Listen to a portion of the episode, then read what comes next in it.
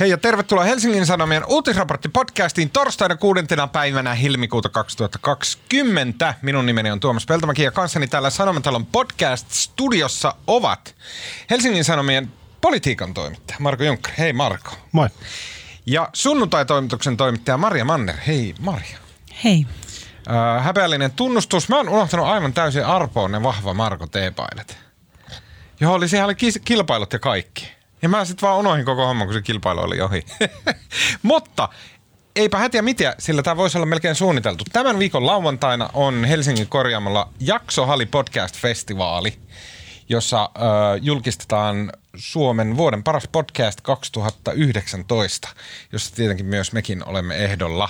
Joten tässä Metsä paikalle. Mä menen paikan päälle. Meetkö? Joo. Onko tää hyvä merkki? Ei. Kuka ei ole etukäteen soitellut. Onko sun voitopuhe valmisteltu? Kuka ei ole sille varmistellut, että olethan sitten paikalla wink wink? Ketäs kaikkia sä meinaat kiittää? No aloitan susta ja lopetan Marjaan. Niin mä sitten sosiaalisessa mediassa kerron nämä T-paidan voittajat samassa yhteydessä. Ja siis siihen arvontaan saattoi osallistua äänestämällä. Joo, kyllä. Tätä podcastia. Eli me lahjotaan meille äänestä. Kyllä, lahjotaan. Niin musta se näytti ikävästi lahjonnalta. Epärehellistä peliä, kyllä. Toinen asia. Multa tulee uusi podcast, jonka ensimmäiset nauhoitukset tehtiin eilen. Ai jää. Ja sit tuli ihan todella hyvä. Siis niinku ihan törkeä hyvä. Mikäs se on? Se on semmoinen niinku haastattelupodcast. Se on niinku, mä en halua liikaa paljastaa, mutta se on semmoinen, että Suomessa on ollut selkeä aukko tämmöiselle podcastille. Ketä sä haastattelet? En mä halua sitäkään vielä kertoa. Mutta siitä tulee todella hyvä. Ainoa tapa, millä pystytte pysymään kärryllä siitä, että milloin mä alan sitä julkaista, on seurata mua Twitterissä @tuomaspeltomäki, YouTubessa etsimällä kanavan Tuomas Peltomäki tai Instagramissa. Arvatkaa, minkä nimen alla. No Tuomas Peltomäki, koska sen podcastin nimi on Tuomas Peltomäkin podcast, joka on kuivin ja tylsin ja neutraaleen podcastin nimi, minkä keksin. Ilmoitukset ohi. Tämän viikon podcastissa aiheena on Iowan demokraattien esivaalit, jossa todellakin hämmästyttävästi ei edes tänään torstaina voida vielä julistaa voittajaa, vaikka vaalit käytiin maanantaina Suomen aikaa. Voittaja on joka tapauksessa joko Bernie Sanders tai Mayor Pete, eli Pete Buttigieg. Ja sanois uudestaan vielä. Buttigieg. Kyllä mä mun amerikkani osaan. Sehän ei ole itse asiassa amerikkalainen nimi. Sä oot kertonut tämän niin mahtavan Muistatko faktan vielä, mistä se tarkoittaa? Hän on kanojen isä. Sanoppa se jotenkin arabialaisella aksentilla. Mun arabia heikkoa, mutta siis se tulee sanoista abu ja dajjaj tai jotain vastaavaa, joka tarkoittaa siis kirjaimellisesti kanojen isä, mutta tässä yhteydessä ilmeisesti niin kuin kanojen omistaja. Niin, ja isä on abu.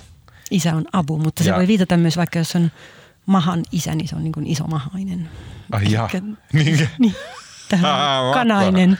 No, mitä tarkoittaa sitten Abu al-Baghdadi? Abu Bakr al-Baghdadi. Niin siis yleensähän se tunnettu terroristijohtaja, edesmennyt. Mennään eteenpäin. Joka tapauksessa voittaja on joko Bernie Sanders tai Mayor Pete, eli Pete Buttigieg. Ja keskustelemme heidän mahdollisuuksistaan pärjätä virkarikossyytteestä vapautetulle Donald Trumpille. Ja sen lisäksi paljon suomalaisemmin keskustelemme pääministeri Sanna Marinin niin kutsutusta Vuosaaren kokouksesta, jossa lähes 100 viisastelui päänsä yhteen saavuttaakseen edes jonkinlaista näkemystä siitä, miten Suomi pystyy lopettamaan saastuttamisen noin 15 vuoden sisällä. Vastaus oli ei ainakaan turpeella. Keskustelemme turpeesta. Ja vielä lopuksi puhumme vanhempainvapaista, joiden osalta hallituksen sosiaali- ja terveysministeri Aino-Kaisa Pekonen kertoi hallituksen suunnittelevan kamalasti ja katalasti, että ne menevät noin puoliksi vanhempien kesken. Ja lopuksi vielä hyviä keskustelun aiheita pitkien epämukavien hiljaisuuksien varalle.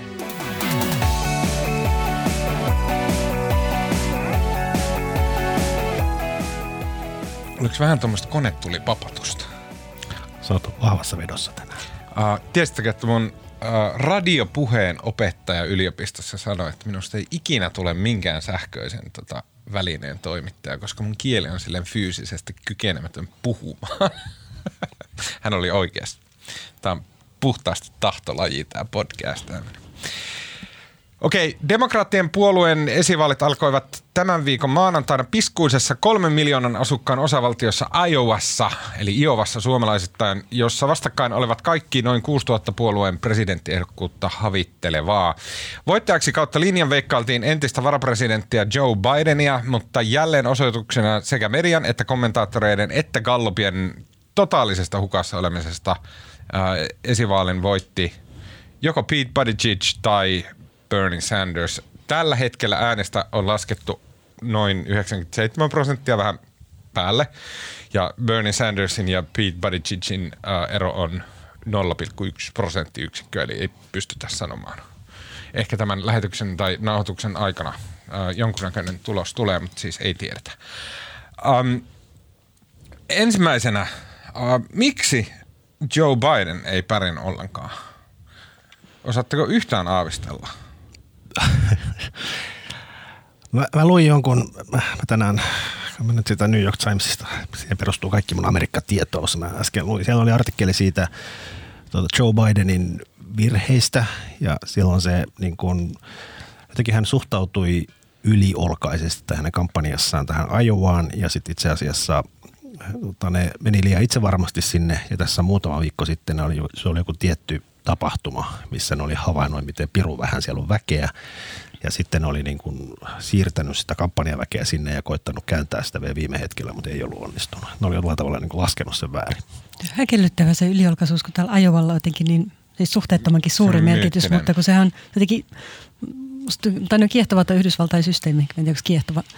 Paavo Teittisen isä aina sanoi, että Paavo Teittinen käyttää sanaa kiehtova väärin, että sitä ei saisi käyttää niin kuin semmoisessa, että erikoinen, niin on niin positiivinen lataus. Joka tapauksessa, mä en tiedä, onko kiehtova oikea sana, mutta se systeemi, missä Iowa aloittaa nämä esivaalit, on varmaan jostain 70-luvun alusta asti aina se sama. Kyllä, ja se on sille osavaltiolle äärimmäisen tärkeää, koska niille osavaltiolle mitään muuta merkitystä kuin tämä tässä maailmankaikkeudessa. Niin, ja siis se on pikkuinen osavaltio, mutta siitä huolimatta se on jotenkin niin kuin symbolisesti ja kaiken niin kuin mediashown ja muun kannalta iso merkitys, kuka sen voittaa, että se tavallaan niin kuin määrää jotenkin odotuksia sitten kevään. Kevättä varten. Sitten tässä on jotenkin niin kuin, onhan tämä nyt aivan käsittämätöntä. Siis se on, näitä äänestäjiä jotain 150 000. Tämä on niin kuin jotkut Itä-Helsingin kunnallisvaalit. Sitten ne niin kuin sählää sen tälleen. Tämä on niin kuin, siis mä en tiedä, miten ne Iowassa äänestää, mutta mä oon jonkun dokkari joskus nähnyt näistä jenkkien esivaaleista. Ja siis siellä on näitä demokraattien tämmöisiä kokouksia ja ne äänestää kättä nostamalla. Siellä on niin kuin joukko ihmisiä, jos kysytään, ketkä äänestää Bidenia ja nostaa käden ja ketkä äänestää Warrenia ja nostaa käden. Ja sitten ne laskee ne kädet. Mutta miten tämä voi olla näin vaikeaa? Ne ryhmittyy siis jännittää edelleenkin. Niin, me halutaan selvästi molemmat puhua samasta aiheesta. Saanko minä? Sä puhut aina enemmän. No niin. Mutta eikö siis kieltävästi, nämä ryhmittyy sen niin kuin koulun jumppasalle ja muihin niin kuin eri puolelle sitä huonetta. Niin, näin onkin, joo. Ja sitten ne nostaa käden ja puhuu joku aika sitten ennen tätä Iowaa, niin tuon Laura Saarikosken kanssa, joka oli kirjeenvaihtajana Yhdysvalloissa viime kerralla seuraamassa sitä Iowan esivaalia. Hän niin kuin sanoi, että siellä luokassa, kun hän oli rekisteröitynyt sen sisään, niin hän olisi hyvin voinut äänestää muiden mukana. Ja hän joutui niin sanomaan aina niille, että ei, mä olen vaan niin kuin ulkomainen toimija. Mä muistan, tästä on joskus puhuttu. Ja sitten sit se järjestelmä on vielä semmoinen, että ne kerääntyy semmoisiin niin kuin siellä koulun jumppasalissa, niin aluksi vaikka Joe Bidenin kannattajat menee omaan rykelmäänsä, sitten Bernie Sandersin kannattajat omaan rykelmäänsä, Buttigiegin omaan ja sitten siellä on jotain muita. Jos rykelmä jää liian pieneksi, alle 15 pinnan, niin sitten se rykelmä tullaan niin kuin hajottamaan, että okei, te ette riitä, teille ei ole tarpeeksi iso lössi, että niin kuin menkää, kerääntykää uudelleen johonkin muihin rykelmiin. Ja tällä tavalla sitten muodostetaan ne, jotka on yli 15 pinnaa kannatukseltaan. Jotakin tosi 1700-lukulaista. On, ja sitten tässä on vielä, niin kuin, jos mä ymmärsin oikein, niin nyt siellä on sitten kehitetty joku appi. Mutta se on niitä tulosten niin kuin ilmoittamista varten. Kyllä, ja sitten kun on niin kuin laskenut ne väet sen porukan ja saanut sen tuloksen siinä äänestyspaikalla, niin sitten ne pitää näpytellä siihen appiin se luku. Ja sitten se on mennyt sinne jonnekin demokraattien Mutta siis tässähän tuli se ongelma, että siinä oli joku koodausvirhe ja se appi ei toiminut. Ja sitten sanottiin, että ne voidaan soittaa puhelimella ne ilmoittaa ne äänet. Kyllä. Mutta sitä puhelinnumero on ilmeisesti jaettu jossain sosiaalisessa mediassa ja kaikki Trumpin kannattajat soitteli sinne numeroon ja tukki ne linjat. Sen jälkeen sanottiin, että nämä tulokset voisi toimittaa niin kuin ajamalla fyysisesti paikan päällä jotkut kuvat niistä tai niin edelleen. Mutta ilmeisesti osa oli mennyt nukkumaan ja osa oli käännytetty ovelta ja sitten laitettiin postiin ne tulokset. Kyllä. Ja sen takia tässä kestää niin kauan. Niin se ollaankin tässä sen jostain jutusta luin, että se oli joku demokraattien esivaaliäänestyspaikka, missä tämä paikan johtaja oli sitten nähnyt, että se appi ei toimi ja sitten se oli lähettänyt sen joku virkailijan viemään ne valokuvat niistä ryhmistä ja sitten ei ollut päästänyt sitä sisään sinne keskustoimistolle. Mutta sitten tästä tulee mulle mieleen kaksi asiaa. Ensimmäinen on se yleisesti, sen ehkä toimittajan työssä musta niin kuin päällimmäisin tärkein havainto on se, että maailmaa pyöritetään sekoilulla. Et vaikka usein aina ajattelee, että kaiken takana on joku sellainen niin suuri juoni tai strategisia laskelmia niille. Ei, siis todennäköisin selitys melkein aina on sekoilu. Siis saanko mä, tää on yksi mun elämän semmoisia niin kuin valaistumisen hetkiä, tämän ymmärtäminen. Ja mä, joku vuosi sitten puhuttiin tästä podcastissakin.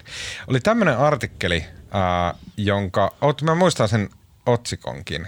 Se oli, että everybody is winging it all the time.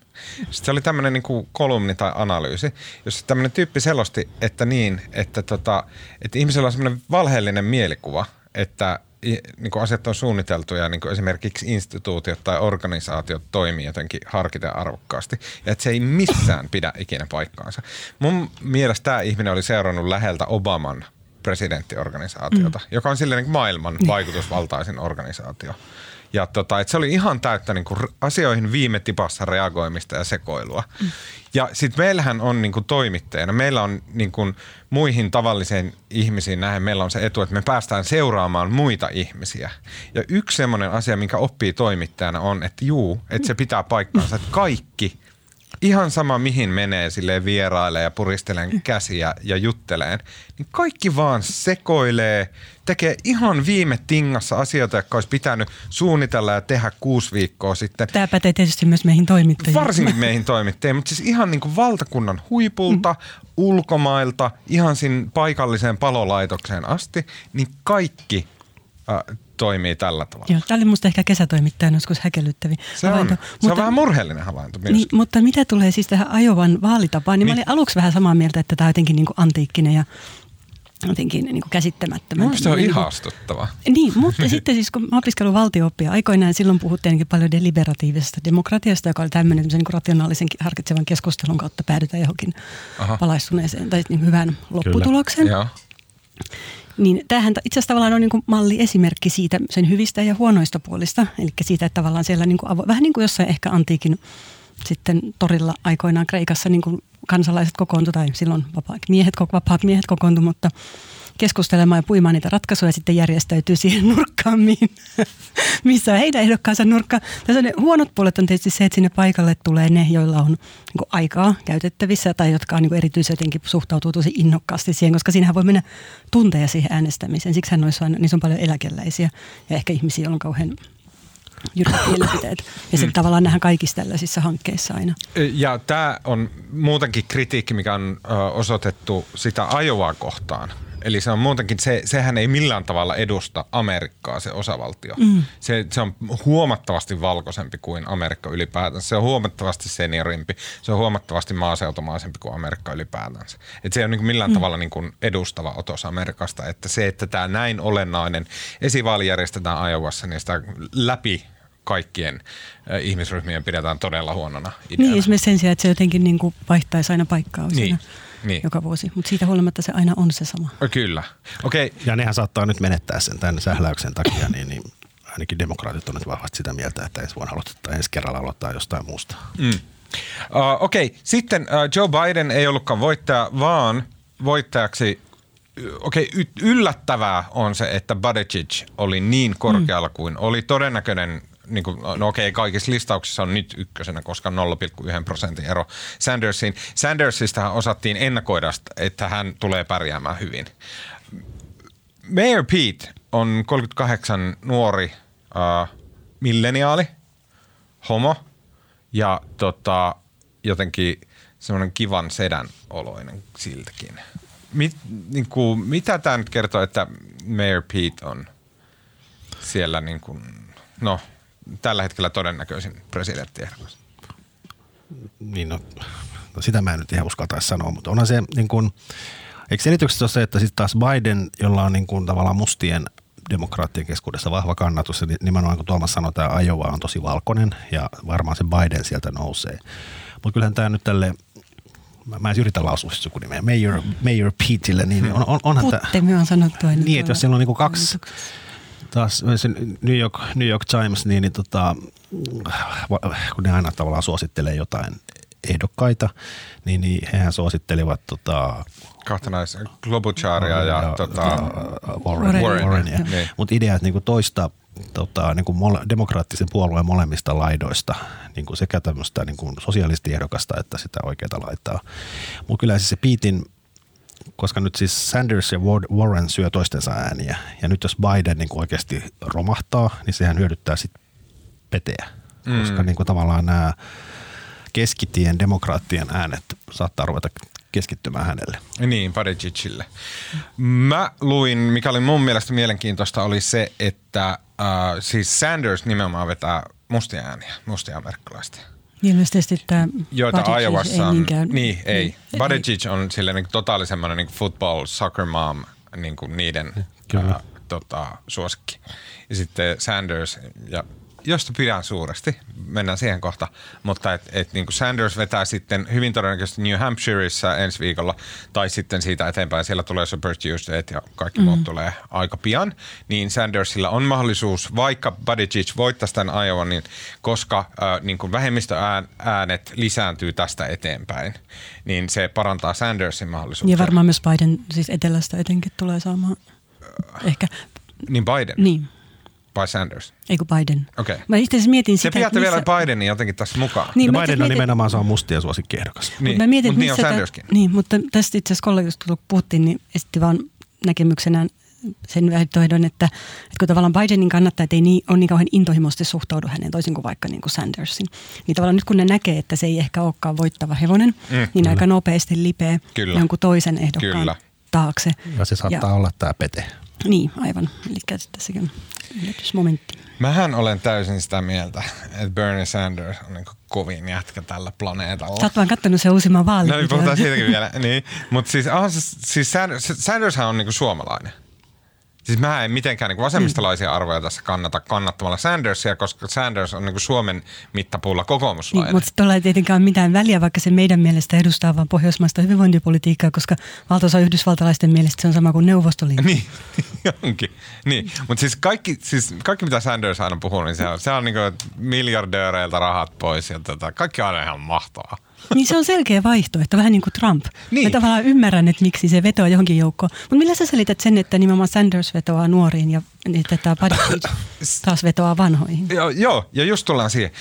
Siis mun mielestä kiinnostavin pointti, mikä liittyy Buttigiegiin, oli just tämä kysymys. Nuoret vihaa Buttigiegia, varsinkin milleniaalit. Ne vihaa Buttigiegia. Milleniaalit on? Ne on siis esimerkiksi itse olen milleniaali. 80-luvulla syntyneet ja sitä myöhemmät. Entiset nuoret. Niin, entiset nuoret. Ja se johtuu siitä, kun hän oli liian maltillinen. Se johtuu siitä, että hän... Niin kuin, vasemmistonuoret tai demokraattinuoret on radikaalimpia kuin... Niin, ja nyt mun mielestä tässä ollaan niin kuin se olennaisen kysymyksen äärellä. Että meillä on niin kuin selkeästi vasemmalla on niin kuin se radikaali, näkyvä, niin kuin semmoinen galvanisoituva, niin kuin kiihottuva vasemmistolaisuus, jota edustaa... Kiihottuva vai kiihottuva? Kiihottuva. Ja myös kiihottava. Niin kun, ja sille ei seksuaalisessa mielessä, vaan silleen, niin että et se pystyy silleen, niin innostamaan ja inspiroimaan. Sitä edustaa Sanders ja sitten Sandersin suojattiin eli AOC. Ei mitään hajoa, mitä sitä edustaa niin muualla planeetalla. Ei todellakaan mikään Corbyn ja näin. Niin enkä Suomesta en osaa sanoa. Mutta et, niin on olemassa tämmöinen niin vasemmistolaisuuden virtaus. Ja sitten on se niin kuin establishment-vasemmistolaisuus, jota selvästi edustaa Buttigieg, joka on silleen niin kuin, noissa niin kuin teini- ja woke-lehdissä kirjoitettiin, että Buttigieg on niin kuin, se on niin kuin, mitä vanhat ihmiset kuvittelee nuoren olevan. Se on niin kuin semmoinen, että kun, miten vanhat ihmiset ajattelee, että no hei, tehdään jotain nuorelle silleen cooliin. Niin kuin mitä toimituksissahan tapahtuu monesti, että no hei, tehdään nuorille joku juttu. Ja se on silleen jotakin semmoista myötähäpeä paskaa. Näin, niin Buttigieg on niin kuin se. Näin. Ja mun mielestä kiinnostavaa on se, että jos demokraatit Amerikassakin nyt, niin kuin se tavallaan Nancy Pelosin siipi, semmoinen establishment, niin kuin old school demokraatit, jos ne päätyy tavallaan Buttigiegiin, niin itse asiassa mä oon sitä mieltä, että se on ihan massiivinen virhe, koska silloin ne niin kuin lyö jalat alta siltä tulevalta niin kuin omalta kannattajapiiriltä, jotka on ne nuoret, jotka ottaisi mieluummin Sandersin, koska Sanders on radikaalimpi. Mutta et kai saa sitä mieltä, että demokraateille Sanders olisi jotenkin parempi vaihtoehto? Itse asiassa on. Mä itse asiassa uskon, että demokraateille ei ole mitään mahdollisuutta voittaa. Mä lähden niin kuin tästä, että Trump tulee voittaa siinä, niin kuin, sitä vaihtoehtoa ei ole, että Trump ei jatkaisi. Koska Trump kuitenkin ryttää kenet tahansa väittelyssä. Mutta mä väitän, että se ryttää ton Buttigiegin niin kuin häpeällisemmin demokraattien kannalta. Sanders pystyisi pistämään vastaan Trumpille huomattavasti paremmin sille, että demokraatit pystyisi niin pystyssä päin häviämään sen. Mä en ole kyllä tosta ehkä ihan varma. Mä luulen, että niin iso osa kuitenkin demokraattien. Vaikka siis ne, jotka kannattaa Sandersia, kannattaa häntä niin kuin hyvin intohimoisesti, mutta mä luulen, että on aika vaikeaa saada kyllä monet muut sitten hänen taakseen. Okei, voi olla. Niin, mä en osaa sanoa, mutta onhan siis kyllä sinänsä huvittavaa, jos demokraatit valitsee Sanders, joka ei ole myöskään puolueen jäsen. Ei niin, se on independent. Senator from Vermont. Ja sitten niinku, jotenkin demokratiahan on niin hassua, niin demokraattien ehdokkaita alun perin, niitä oli melkein 30. Nyt on siis valtava määrä ja niin kuin hyvin erilaisia taustoja. Ja nyt tämä, mitä niin kuin, siis Mayor Pete, niin se on tämmöinen pikkukaupungin pormestari. Siis ei minkäänlaista poliittista kokemusta. Niin kuin se on täysin, mikä Suomessa olisi niin kuin rinnastus South Bendille? No se on joku Alastaro. Alastaron kaupunginjohtaja. Niin. Sitten Sanders 77-vuotias saa niin sydärin, joka on niin kuin, mistä ne niinku löytää nämä? Siis niinku tai miksei ne löytää ketään muuta? Se on hämmäkellyttävää, että kaiken tämän jälkeen ei ole löytäneet niinku vetovoimaisempaa ehdokasta. Mä voin nyt suorilta sanoa, kumpikaan teistä ei ikinä kuunnellut Sandersia, kun se puhuu. Ei, myöntäkää. Olen jotain klippejä nähnyt, mutta en ole. Mut silloin kun se puhuu ja se pistää tulemaan, niin se on sillä tavalla, että wow.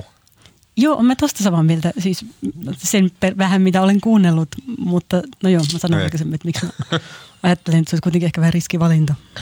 Siis ihan varmasti olisi. Okei, mennäänkö eteenpäin Suomen asioihin? Mennään. Seuraavaksi mä voisin teeskennellä, että tässä puhutaan mistään muusta kuin mun loputtomasta ihastuksesta Pia Elosen julkaisemaa juttua kohtaan, jossa Pia Elonen siis kirjoitti, oliko se maanantain Helsingin Sanomissa,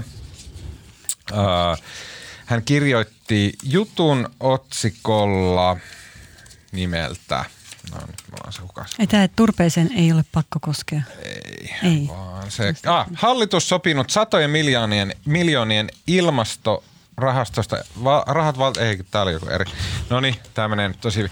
Elosen Pia kirjoitti erittäin mainion artikkelin siitä, että hallituksella on tämmöinen ilmastokokous tulossa, jossa on 100 osanottajaa, ja sitten, että tässä ilmastokokouksessa, joka järjestettiin siis Helsingin Vuosaaressa, niin siellä hallituspuolueiden pitäisi päästä tämmöiseen suureen sopuun siitä, että mitä nyt tehdään, jotta Suomi pystyy pääsemään tavoitteeseensa, joka on vuonna 2035, eli 15 vuoden päästä hiilineutraali Suomi. Ja tämä tavoite on sellainen, että se on niin kunnianhimoinen ja tavallaan niin ylevä, että se on, sitä on ulkomailta myöten ihasteltua. Esimerkiksi BBC kävi tekemässä ihan valtavan reportaasin Suomesta ja semmoiset niin kuin nettierikoisviritykset kuvineen ja scrollailuineen ja bla bla bla, koska tämä on niin hieno tämä Suomen suunnitelma. Ja sitten tässä Vuosaaren kokouksessa piti tulla ne keinot, joilla mennään siihen, ja se lässähti aivan täysin. Ainoa, mihin Sanna Marinin hallitus pystyi, oli se, että perustetaan joku aivan typerä rahasto Vaken viereen ja sieltä jaetaan miljoonia johonkin. Mä olin suuresti pettynyt siihen. No, kyllä siis hallitusta pitää ensinnäkin musta kiittää siitä. Musta joku tähän kiinnittikin. Positiivisen kautta. Hyvä, Marko. Siis Se, että hallitusohjelmassa julistetaan näitä hienoja tavoitteita. Siis tavoitteethan on itse asiassa tosi makeita, jos niillä pääsee niin BBClle, että me julistetaan, että me ollaan hiilineutraali 35 mennessä. Okay, kaikki ottaa se ihan niin kuin se olisi jotenkin merkittävää, jos asialle ei tehty mitään. Niin. Ja se on niin kuin, siis tavallaan musta tämä on niin kuin mahtavaa Suomi PR. No niin kuin ymmärtänyt, että tämä on tämmöinen niin kuin Trump-lainen politiikka, että kun puhutaan kauheasti, asetetaan tavoitteita. Me ollaan niin kuin Finland great again. Niin. Ja sitten eihän mikään osoita, että Suomi olisi pääsevässä siihen tavoitteeseen 35 mennessä. Ja sitten mä korjaan sen verran, että tai itse asiassa en korjaa, mutta siis se maanantai-tiistain se Vuosaaren kokous, tämä ilmastolampi vai mikä sen lempinimi olikaan, niin sehän oli, ne päätökset tehtiin etukäteen, siellä ei päätetty mitään. Ne tehtiin viime viikonloppuna ja viime viikonloppuna oli viisikko, siis 5 hallituspuolueen edustajat istui itse asiassa sunnuntain ja maanantain välisen yön aika myöhään ja väänsi tästä. Ja siellä oli mielestäni ihan helvetimoinen tappelu. Ja saa niin kuin, kepulle ei tällä hetkellä käy mikään ja sitten taas vihreät kipuilee siitä. Ja se, tämä turve oli nimenomaan se asia. Sä menit just siihen niin kuin mielenkiintoisimpaan kohtaan. Saanko mä tavallaan jatkaa Pia Elosen kehumista? Koska siis tämä artikkeli, jonka Pia kirjoitti, niin se oli ihastuttava sen takia, että ensimmäistä kertaa 60 vuoteen, kun Suomessa on ajateltu... No lue nyt se juttu. Kerro, mistä se jutus on kyse. Siinä oli kyse siitä, että siinä oli niinku palasteltu se, että okei, mistä tässä on niinku Suomen osalta kyse. Ja sitten Pia kirjoittaa esimerkiksi tällä tavalla. Jotta Suomi 15 vuoden päästä olisi hiilineutraali, nykyisistä ilmastopäästöistä pitäisi onnistua poistamaan yli 60%. Yli kolmannes päästöistä jäisi siis imettäväksi Suomen metsiin. 60% nykypäästöistä tarkoittaa 35 miljoonaa tonnia hiilidioksidia. Eli 35 miljoonaa tonnia on se, mistä meidän pitää jollakin tavalla päästä eroon. Miten selkeätä. Siinä on paljon hävitettävää. Ilmastopäästöjä aiheuttavat asuntojen lämmitys, sähkön tuotanto, tehtaat ja muut teollisuuslaitokset, tieliikenne ja ruoan tuottaminen navetoissa, sikaloissa ja pelloilla. Kaikki arkea Suomessa. Siksi päästöjen vähentäminen on usein vaikeaa. Sitten nyt niin kuin Pia lähenee tätä nykyhetkeä. Eli Juha Sipilän hallituskaudella tästä 35 miljoonasta tonnista, josta meidän täytyy päästä eroon, niin Sipilä hävitti sitä 15 miljoonaa tonnia. Eli päätti kaikennäköistä, että mitä me tehdään, jotta sieltä häviää 15 miljoonaa tonnia saasteita. Jäljelle jäi Sanna Marinin hallitukselle 20 miljoonaa tonnia, ja se pitäisi sen 15 vuoden aikana jotenkin taikoo pois. Eli miten... Helppoa. Meillä on 20 miljoonaa tonnia hiilidioksidipäästöjä ja sitten meidän pitää päättää, että millä tavalla niistä päästään eroon. Vaihtoehdot on about 7 miljoonaa tonnia häviää turpeella, 5 miljoonaa tonnia häviää, jos autoilu lopetettaisiin kokonaan ja näin päin pois. Sitten näitä niin kuin eri keinoja ja niistä pitää yhteensä tulla se 20 miljoonaa tonnia, niin sitten me ollaan tässä hyvin kunnianhimoisessa tavoitteessa. Niin kuin wow, todella selkeätä. Joo, mä rakastan muuten Pia juttuja just samasta syystä. Joo, mutta just näin. Ja, siis se, näihin ei päästy, vaan perustettiin joku rahasto. All right. Niin, mutta siis se olennaisia tuossa oli myös se vertailu siitä, että jos koko liikenne, tai siis turve itsessään tuottaa enemmän päästöjä kuin liikenne kokonaisuudessaan. Ja se argumentti, miksi se turve olisi niin kuin helppo kohde, kustannustehokas kohde, siis Suomen niin kuin lämmön energiatuotannosta, onko se nyt 5-6% tulee turpeesta ja sitten tavallaan sen päästöosuus on 12. Eli se on niin kuin se on kivihiilen veroinen saastuttaja. Eli se olisi niin kuin, se olisi kustannustehokasta. Se kannattaisi, jos se palanen saataisiin pois sieltä, niin tämä yhtälö voisi onnistua. Se työllistää 2500 ihmistä, saastuttaa enemmän kuin tuottaa energiaa.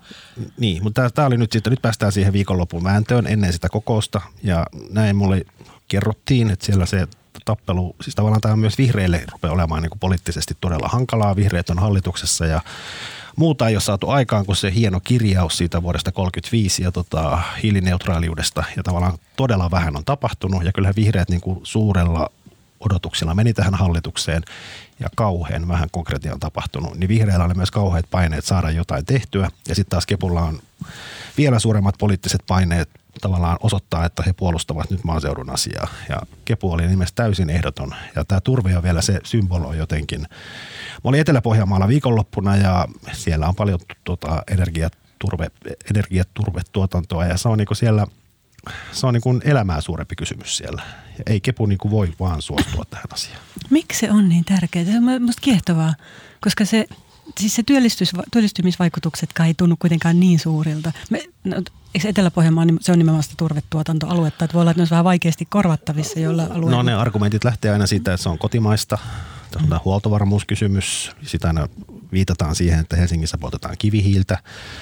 Ja niin kuin, mutta siis se on kumminkin, ja kiinnostavaa tässä oli se, että siis kaikkien hallituspuolueiden, 5 hallituspuolueen nuorisojärjestöt, ne laittoi etukäteen tiedotteen. Mukana oli myös Keskustanuoret, jotka vaati, että turpeen energiakäytöstä pitäisi luopua pikimmiten ja viimeistään vuoteen 2030 mennessä, eli 10 vuoden aikana. Ja nyt tätä hallitusohjelmassa oleva tavoite on tällä hetkellä, että se puolitettaisiin 30-luvulla. Mm. Niin. Ja se ajatus on vielä se, että, jotenkin keskustalaisten ajatus on se, että se turpeen käyttö tavallaan loppuu automaattisesti jossain vaiheessa. Niin kuin eläköitymisten kautta. Se ei ole tarpeeksi seksikäs ala. Ei eläköitymisten, no ihan tekniikka kehittyy ja ylipäätään. Ja sitten tämän asian pystyy ratkaisemaan, siis tavallaan se hallituksen vipu on energiaverotus. Että energiaverotuksella turpeen voisi lopettaa niin kuin säätämällä sitä, niin lopettaa se vaikka heti. Niin. Okay. Nykyään sillä on niin kuin verohelpotuksia. Mutta musta on vaan kiinnostavaa siksi, että tähän turpeeseen sitä on ehkä, tai täältä pääkaupunkiseudulta jotenkin vähän vaikea välillä ymmärtää. Ei, miksi toi tämän leuhkan pääsee? Tule, kuuntele, niin. Ei kun kuuntele, kun mun on välillä vähän vaikea ymmärtää, että miksi siihen kohdistuu niin suurta vastustusta. Mä soitin tätä varten siis, ymmärtääkseni tätä, soitin puhelun maanviljelijä isälleni. Tärkeä lähde. Ja mä kysyin, että mitä ajattelet turpeesta. Ja sitten, mutta vaikka siis isäni ei ole kepulainen, mutta hän oli kuitenkin niin kuin piti älyttömänä näitä vihreiden vaatimuksia ja oli sitä mieltä, että tämä on, niin kuin, tässä turvetta kohdellaan ihan epäoikeudenmukaisesti ja väärin, tai turvetuottajia, ja kysyi, että minkä takia niin kuin Norjaa tai Saudi-Arabiaa ei pakoteta luopumaan öljyn tuotannostaan, että miksi Suomen pitää, että kun meillä on tämmöinen niin kuin kotimainen energialähde, kyllä. Joka siis tietysti he vielä niin kuin... Ai että kun heti meni ajatukset ihan solmuun. Niin, no okei, sen takia, että Norja ja Saudi-Arabia on Norjassa ja Saudi-Arabiassa. Niin, ja siis tässähän on se ongelma, että keskusta itse on sitoutunut tähän hiilineutraaliin tavoitteeseen. Se on niin kuin niiden oma tavoite, ei taas semmoinen, että meitä jostain niin kuin ulkopuolelta joku painottaisi, vaan hallitus on luvannut tämän, että keskusta on siinä hallituksessa. Ja sen takia...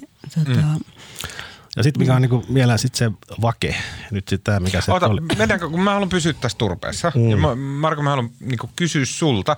Ja tämä on niin kuin kysymys, mihin sä et välttämättä osaa vastata niin kuin eksaktisti oikein, mutta niin kuin, että jos sä voit kuvailla mulle, että miten se sitten menee siellä niin kuin politiikan sisällä tämä asia. Että jos meillä on niin kuin hirveä paine... siihen, että turpeesta luovutaan, koska sillä tienaa sen 7 miljoonaa päästötonnia 20. Niin mistä se tulee, niin kun, kuka se on se, joka nappaa korvasta kiinni Katri Kulmonia ja sanoo, että et muuten sitten piiruakaan anna tässä periksi tässä turveasiassa. Mitä kautta ne menee, niin kun ne vaikutukset siellä keskustan sisällä? Onko ne, pohjalaiset turpeen viljelijöiden yhteenliittymä marssii Kulmonin huoneeseen ja koputtaa ovelle? Miten se niin kuin toimii? No varmaan nekin ja ne 2000 ihmistä, jotka tavallaan saa leipänsä tästä, mutta kun tämä turve on, niin kuin, tämä on siellä maakuntien Suomessa, niin tämä on niin kuin symboli jollekin tämmöiselle vihreälle humputukselle. Ja niin kuin, mä luulen, että se on niin paljon laajempaa, että sitä vastustaa myös niin kuin, sitä vastustaa Marjan isä, joka ei saa leipäänsä turpeesta, koska sitä vaan niin kuin, siellä maalla niin kuin, katsotaan, että tässä nyt taas Kehä kolmosen sisäpuolelta puututaan. Mutta onko tämä semmoinen ajatus, minkä Kulmoni tavallaan telepaattisesti imee siitä mullasta päähänsä? Kyllä se hänelle kerrotaankin. Niin, mutta kuka sen kertoo? On kepulaiset. Kuka on tämä hahmoton kepulainen? No niitä on aika monta. Mutta jossain... Niitä on edelleen aika monta. Mua kiinnostaa tämä, se on totta kai, niin mä ymmärrän sen. Kepula on esimerkiksi ensi lauantaina, niillä on tämmöinen iso tapahtuma Helsingissä, mihin tulee satoja kepulaisia ympäri maata ja ne kyllä varmasti kertovat se hänelle. Kyllähän pääpuheenjohtaja hiertää koko ajan maata ja se käy piirikokouksissa ja se tapaa sitä maaseudun niin. Kenttäväkeä ja kyllä ne sen sille kertoo. Niin sitten kun ne puristaa räpylää, niin ne sanoo, että hei, mikä tämä turveasia nyt on? Että on, mitä me mutta teemme? Siis tämähän ei sinänsä, sitähän nyt tämä ilmastokokous, mikä oli maanantai tiistai, niin itse asiassa siellä ei pitänytkään sit turpeesta. Tavallaan siellä, hallitus on parhaillaan tekemässä suurta energiaverouudistusta ja siinä yhteydessä nyt olisi loogista tarkastella myös sitä turvetta.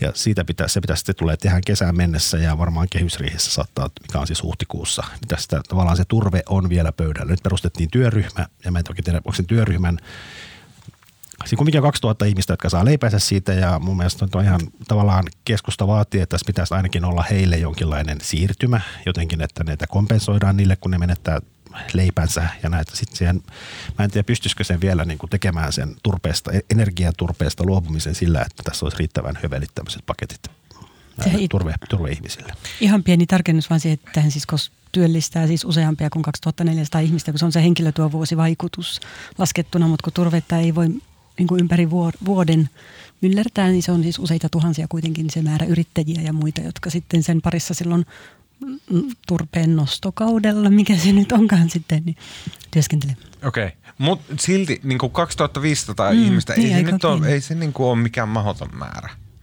No ei olekaan, mutta on se kumminkin 2500 ihmistä. On, mutta kyllä sille valtiolla olisi rahaa silleen, että no hei, muuntokoulutetaan teistä teekkareita. Tässä on tietysti se, siis varmaan mä oletan, että se osittain se ajatuskin siitä, että ajan myötä tai niin kuin ajaa jotenkin jossain vaiheessa turpeen ohi, niin liittyy myös siihen, että niin kuin monia semmoisia investointeja, energiavoimaloita on rakennettu vielä melko hiljattainkin turvetta varten, että ne kattilat on tehty nimenomaan turvetta varten ja niin edelleen, että sitten kun niistä aika jättää, niin seuraavan kerran investoidaan sitten uuteen ja modernimpaan teknologiaan. Näin, mutta saako nyt vauhkota sitten Vakesta? No niin, nyt mennään tähän.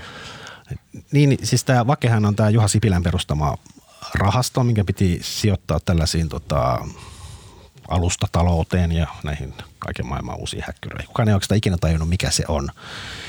Ja nyt sitten päätettiin, että se saa sijoittaa näistä valtion osakkeiden myynneistä saatujen rahojen tuottoja. Se on 2,2 miljardia rahaa, mikä on ihan helvetisti. Ja niin kuin, siis, mihin ne niin kuin sitä nyt rupeaa sijoittamaan? Siis onko se tämmöinen, mitä ei ole kerrottu, siis onko se niin kuin pääomasijoittaja, joka sijoittaa tämmöisiin ilmastoratkaisuja tekeviin startuppeihin, mikä on äärimmäisen riskialtista. Mä en tiedä, haluaako suomalaiset, että meidän yhteisiä rahoja käytetään niin kuin kohteisiin, jossa onnistumisen mahdollisuus on niin kuin 1/100 tai 10/100. Ja toisaalta, niin kuin, että mikä on se aukko, mitä tämä Vaken ilmastorahasto nyt rupeaa täyttämään. Siis tällä hetkellä on vaikka kuinka paljon niin kuin yksityistä rahaa ja meillä on erilaisia valtiollisiakin tahoja, jotka sijoittaa, antaa niin kuin oman pääomaehtoista rahoitusta firmoille ja niin kuin rahaa saa vaikka mistä. Niin mikä tämä Vaken idea on? Se on musta täydellinen mysteeri. Saanko se lukee? Marin linjasi, että Vaken yli 2 miljardin euron pääomien tuotoista ilmastotoimiin kohdennetaan satoja miljoonia euroja. Rahaston on määrä keskittää ilmastonmuutoksen torjuntaan, digitalisaation edistämiseen ja teollisuuden vähähiilisyyden vauhdittamiseen. Niin kuin noi kuulostaa silleen, että miksi sen pitää valtio jollain rahoilla tukea teollisuuden vähähiilistymistä?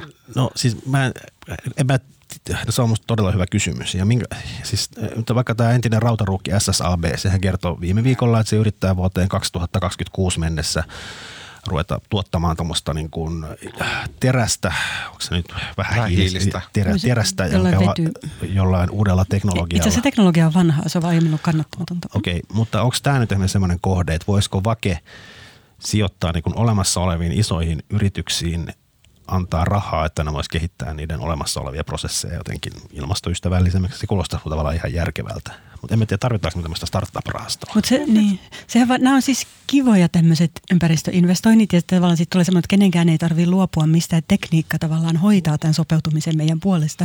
Mutta sehän ei pidä paikkansa, että se ei tule riittämään. Vaikka kaikki teknologia muutettaisiin jotenkin vähähiilisemmäksi, niin se ei yksinkertaisesti esimerkiksi ilmastonmuuton hillitsemisen kannalta. Mun mielestä kuulostaa kaikki aivan typerältä. Ei niin kuin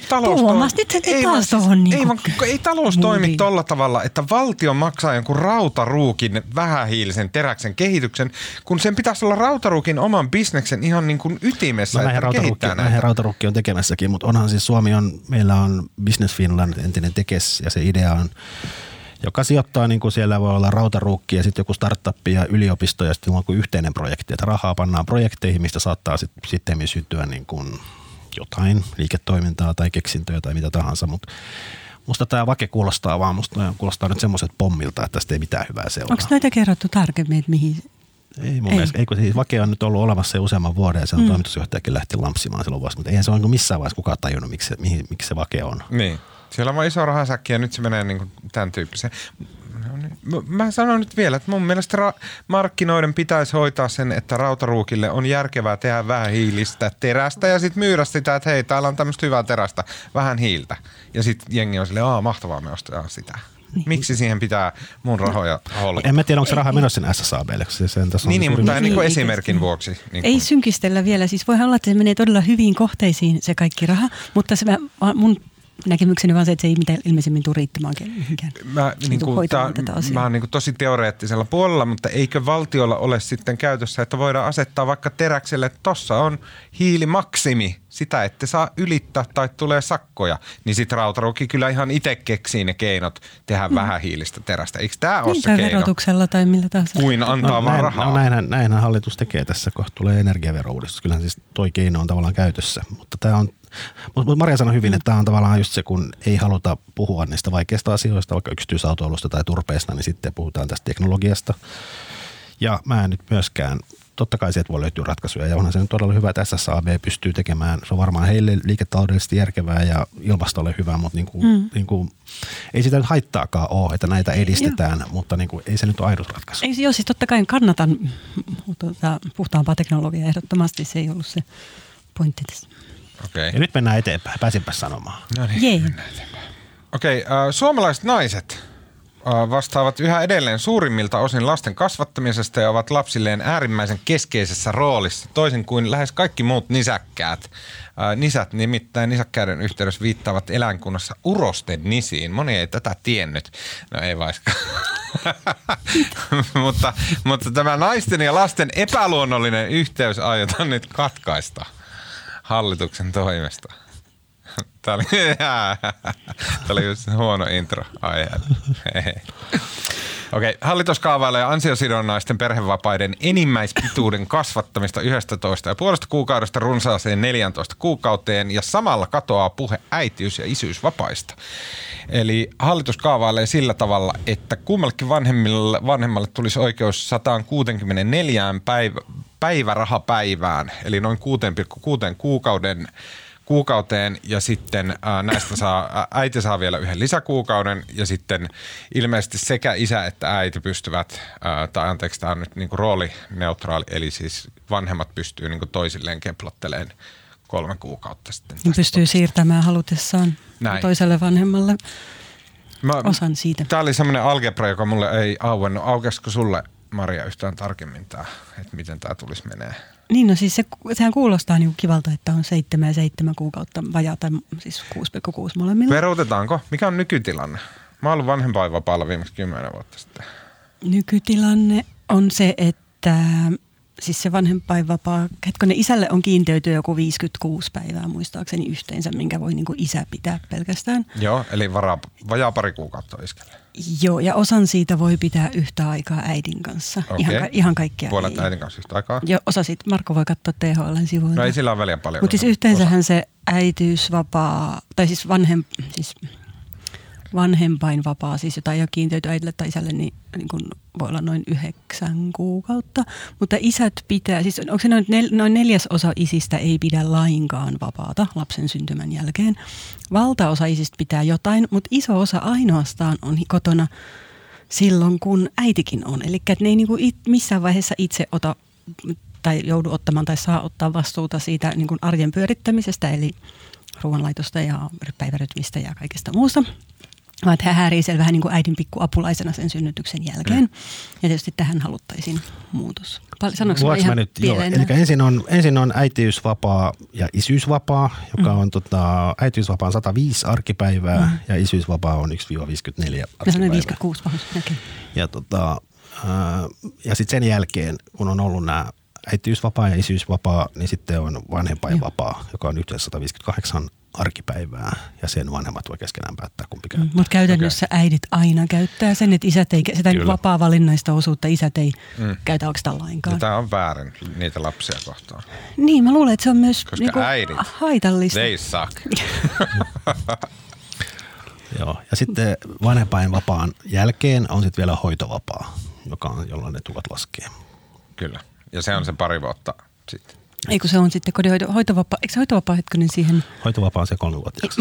Mä pyydän, että kun tämä uudistus tehdään, niin selkeyttäkää nuo termit. Näistä on aina hirveä, edes kun näitä tilastoja pyytää, ja mä oon monta kertaa puhunut tehdään tai jonkun ihmisen kanssa, ja se on joonataan vähän vaikeaa, koska ne termitkin on niin vaikeita, että on niinku edes vaikea muistaa, että mihin kukakin on oikeutettu. Joo, ja tässä on siis, ja hoitovapaalla, no niin, mistä päästä me lähdetään? No siis, tavallaan tätä... Koko uudistusta tästä on puhuttu iät ja ajat, ja tässä on niin kuin EK on ajanut tätä ja SAK on ajanut ja kaikki puolueet on ajanut ja kaikilla on ollut erilaisia malleja.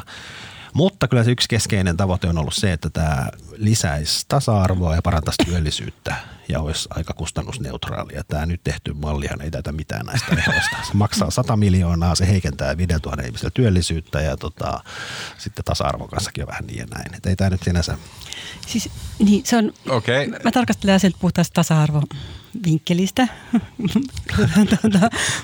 Marko voi ruotia noita muita vaihtoehtoja. Mutta sikäli se kuulostaa niin kuin hyvältä, että lisätään tätä niin kuin isälle kiintiöityä osuutta. Mutta se ongelma on tietysti se, että sitten, jos sitä voi luovuttaa helposti toiselle osan, niin sitten voi olla niin, että se niinku käy niin, että se isän tosiaan sellainen maksimiaika, minkä se voi pitää, on 3 kuukautta, mistä pidetään ehkä sitten vaan pieni osa, ja sitten äiti pitää sen 9 kuukautta. Mutta sitten mä ajattelen, että se jollain tapaa kuitenkin ehkä näin positiivisesti, niin se tavallaan niinku muokkaa sitä ajatusta, että se isän niinku normaali olisi 6 kuukautta. Tuossa mä oon kyllä ihan samaa mieltä, ja Ruotsissahan isät pitää huomattavasti enemmän, ja se on myös niin kuin, tavallaan se on kulttuurikysymys, mutta myös järjestelmä. Okei, nyt niin kuin puhutaan näistä vaikutuksista kohta, mutta siis mä varmistan vielä, eli siis onko se idea se, että tai se mitä sä äsken sanoit on se, että kun molemmilla on se 6,6 kuukautta, niin sitten isät luovuttaa sen 3 kuukautta äitille. Mutta isille jää silloin se 3 kuukautta, joka heidän on pakko pitää. Eikä sitä ole pakko pitää. Tai luopua siitä. Niin.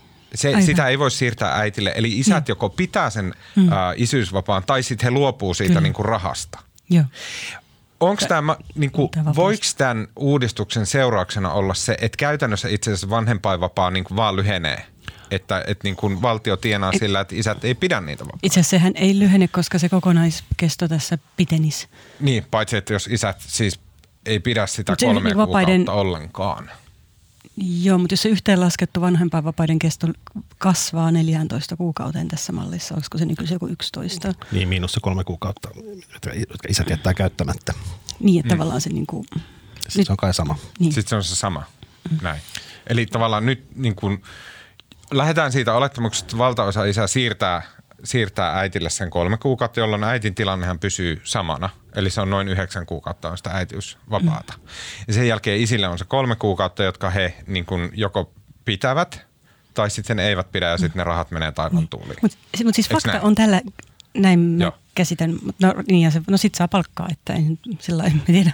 Mutta he luopuu tavallaan ilmaisesta rahasta. Fakta on se, että suomalaiset isät käyttää nolon vähän isyysvapaita tai vanhempainvapaita ja se ei pitää... Verrattuna muihin Pohjoismaihin, mutta mistä se johtuu? Siis johtuuko se nimenomaan näistä tukimalleista, minkälainen Ruotsissa on? Eihän ne nytkään suomalaiset isät käytä niin kuin läheskään sitä, mihin he olisivat oikeutettuja. Eikö? Eikö? Kyllä typerää. Kuka hitto haluaa istua töissä? Mä tajuu sitä. Niin, no kyllä mä oon mieluummin töissä, kun hoidan lasta kotona. Musta oli ihanaa palata takaisin töihin. Onko sun kotona jotakin hirveätä? Siis kyllähän nyt kotona on paljon mukavampi olla kuin töissä. No musta on kotona mukava olla sitten, kun mä oon saanut olla päivän töissä. Mutta kyllä mulla ainakin kävi aika pitkästi. Siis että kun... Mä ymmärrän ihan hyvin. Kysymys on sitä, että onko kotona kivaa vai ei. Katsella niin telkkaria, saa herätä, koska huvittaa. Vaikka leipoa vähän leipiä. Sellaistahan se jokaisen kotirouvan lapsia kaitseva elämä. Mutta mä ajattelen vaan itse niin, ja tämmöistä on selvää, että niin on, että jos isä ei tavallaan pidä huolta siitä lapsesta jotenkin. Että se työnjako vaan muodostuu helposti semmoiseksi, että äiti tavallaan jotenkin hallinnoi sitä kaikkea niin kuin managerina ja on tyytymätön, kun mies ei tee mitään omalotteisesti ja sitten se mies on pihalla siitä, että minkä kokoisia vaatteita mun lapset käyttää niin edelleen. Mistä oli mainio mielipidekirjoitus tällä viikolla Helsingin Sanomissa. Niin, jos yksi huoltaja äidit. Niin, missä et naiset vaan kontrolloi kaikkea alusta loppuun niin, koko miehen elämän ajan. Ja se käytäntö syntyy tällä äitisloma aikana, koska niin, naiset jää sinne Hitlereiksi sinne kotiin. Aivan. Ja sitten ne keksii semmoisia aivan random rimoja, että niinku ei saa olla pölyjä. Niin. Näin. Ja sitten siitä tulee, ne asettaa sen rimaa niin jonnekin, että täällä ei ikinä saa olla pölyä missään. Niin. Ja sitten mies on vähän silleen, että no, mulla on aivan sama, onko täällä pölyä. En mä aio ruveta mitään pölyä. Ja sitten niin siitä tulee loputon kriisi, joka ei ikinä laukea. Kato, olisi paljon parempi, että naiset ei olisi niin paljon kotona. Just näin. Saaks purnata vielä? Saat purnata. No siis on varmaan tasa-arvokannalta ihan jees, mutta sitten vielä se tavallaan se yksi kysymys tässä oli sitten se hoitovapaa, joka on sitten sen näiden alkuhärdelien jälkeen sitten sieltä vuodesta tai puolestoista vuodesta sinne 3 vuoteen, jolloin vanhemmilla on oikeus lasten kotihoidon tukeen ja tämä kotihoidon tukihan on taas tämä kepun ikiaikainen niin kuin rakkauden kohde, koska sitä ne... Mitäkö taas sanoa tätä, mutta sitten aikoinaan silloin, kun maatalojemännät sai kotihoidon tukea, kun ne lapset oli joka tapauksessa siellä. Ja koska kaupunkilaiset enää sai päivähoidon. Niin, sitten kun päivähoito syntyi.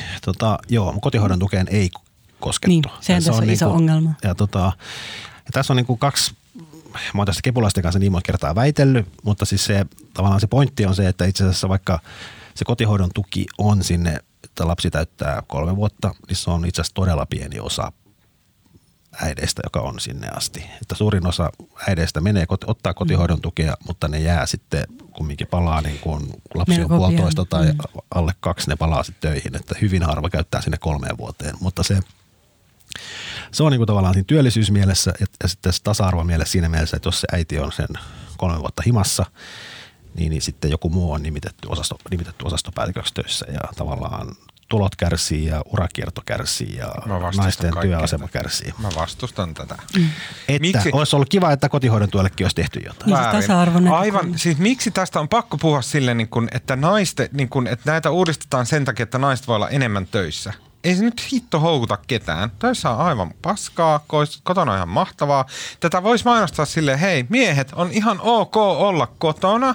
Ei tarvi olla niinku verisuoni pullistuen päässä aamusta iltaa, hakata sitä tulosta johonkin pörssiin. Nobody cares. Sitten kun sä oot kuolemassa, niin kukaan ei muistele sitä, että olinpa monta iltaa töissä, vaan sit vituttaa, kun en ollut lasten kanssa. Tämä on fakta, joka pitää, lukekaa niitä yritysjohtajien haastatteluita, niitä kaduttaa aina kuolinvuoteella, se, että ei ne on painanut sitä duunia. Ei niitä oikeasti kaduttaa. Mutta sitten mä haluan vaan sanoa sen äänen, että ehkä tätä ei kannattaisi lähestyä siltä kannalta. Nyt mennään loppuosioon. No niin. Ei kun toi oli hyvä pointti. Niin, mutta mun mielestä näin. Mä keskeytin sen. Mutta elämässä on muitakin arvoja kuin joku tulos. No niin. Sitten kun herätte 3 yöllä ja vaaputte silmät sikkuraisina hakemaan tuttipulloa jääkaapista ja sitten teette sen mikrooperaatio, ettei siitä tule liian kuumaa, mutta ettei jää liian kylmäksi ja näin. Ja samalla rupeatte jutteleen tälle piltillenne päivän poliittisia aiheita, niin mistä ajattelitte hänelle jutella? Aloita sä. No, kun tämä on podcast, niin tässä ehkä mainostaa taas podcastia, mutta siis mä oon kuunnellut viime aikoina Dolly Parton niin elämästä kertovaa podcast-sarjaa, joka on aivan ihastuttava. Kyllä. Oletko kuunnellut sen? En, mutta Sohvi tässä nimenomaisessa podcastissa suosittelusta. Ei, pahus. Ei, se meni jo. Kehu. Siis, koska mä oon kutkuttanut se siitä lähtien. Kerro lisää. Sen naisen nauru on niin ihana ja puhetapa. Että jos se on jotain niin vallottavaa ja sellaista, että se on niin aseistariisua. Se on jotenkin niin aito ja lempeä yhtä aikaa ja hauska. Siis jotenkin hulvattoman hauska tyyli.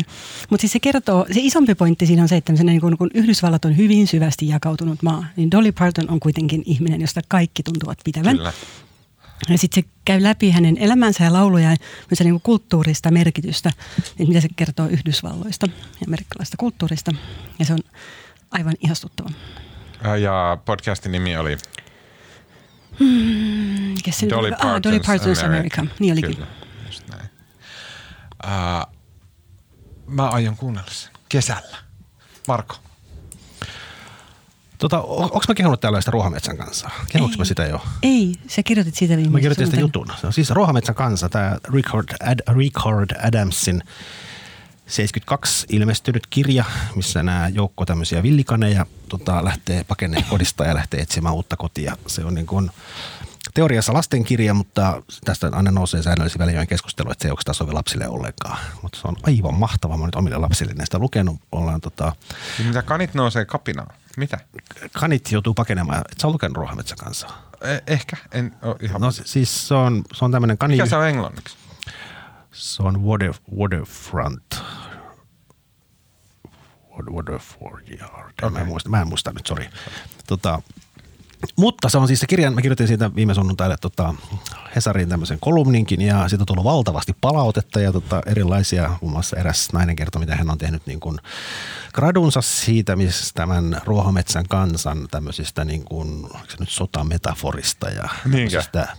Mutta se on siis tämmöinen... Se on ihanaa, kun just tuommoista palautetta tulee. Ja se on siis tämmöinen brittiläinen entinen sotaveteraani, tämä mies, joka on 72 tämän kirjan kirjoittanut, ja kaikki tutkijat on löytänyt siitä niin kuin valtavia valtiotieteellisiä allegorioita liittyen niin kuin Natsi-Saksaan ja Neuvostoliittoon. Kirjoitatko sä tästä siinä sun kolumnissa? Mä en lukenut, mä oon pakko lukea. Ja, ja näin edespäin. Sitten tämä kirjoittaja Richard Adams itse, hän kuoli itse asiassa vuosi sitten tai joku aika sitten, niin hän on aina sanonut, että siinä on mitään allegorioita, että hän vaan kertoi sitä tarinaa aikoinaan autossa lapsilleen, kun oli pitkiä matkoja.